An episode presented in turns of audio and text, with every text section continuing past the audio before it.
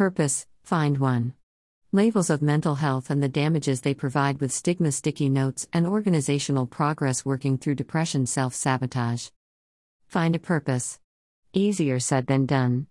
Have you sat back and thought, wait, isn't that codependency? To forever on having to find a purpose to live. That within itself can push some back. Triggers I wish I didn't have.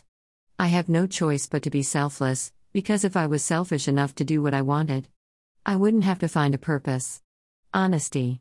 No one wants to hear. Can you believe the audacity people have when they can cope better with trauma? Fuck out of here.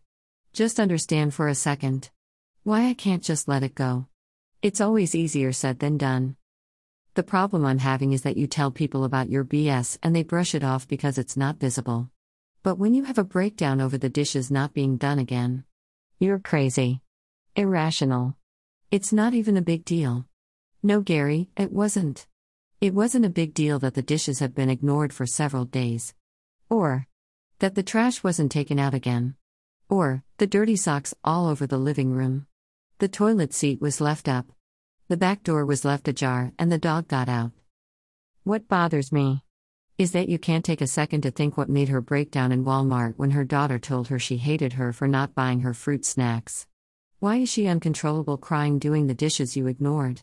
Anyone, after years of the same abuse, pushed over and over to the limit, neglecting the shared responsibilities. Eventually, the abuse sets in and our crazy shines. But the narcissistic abuse was never the cause. You're the crazy one. Normally, my posts are informative and helpful. Today, I wanted to show you my ad anxiety thought process and why I can't deal with socializing today. I love y'all. More to come.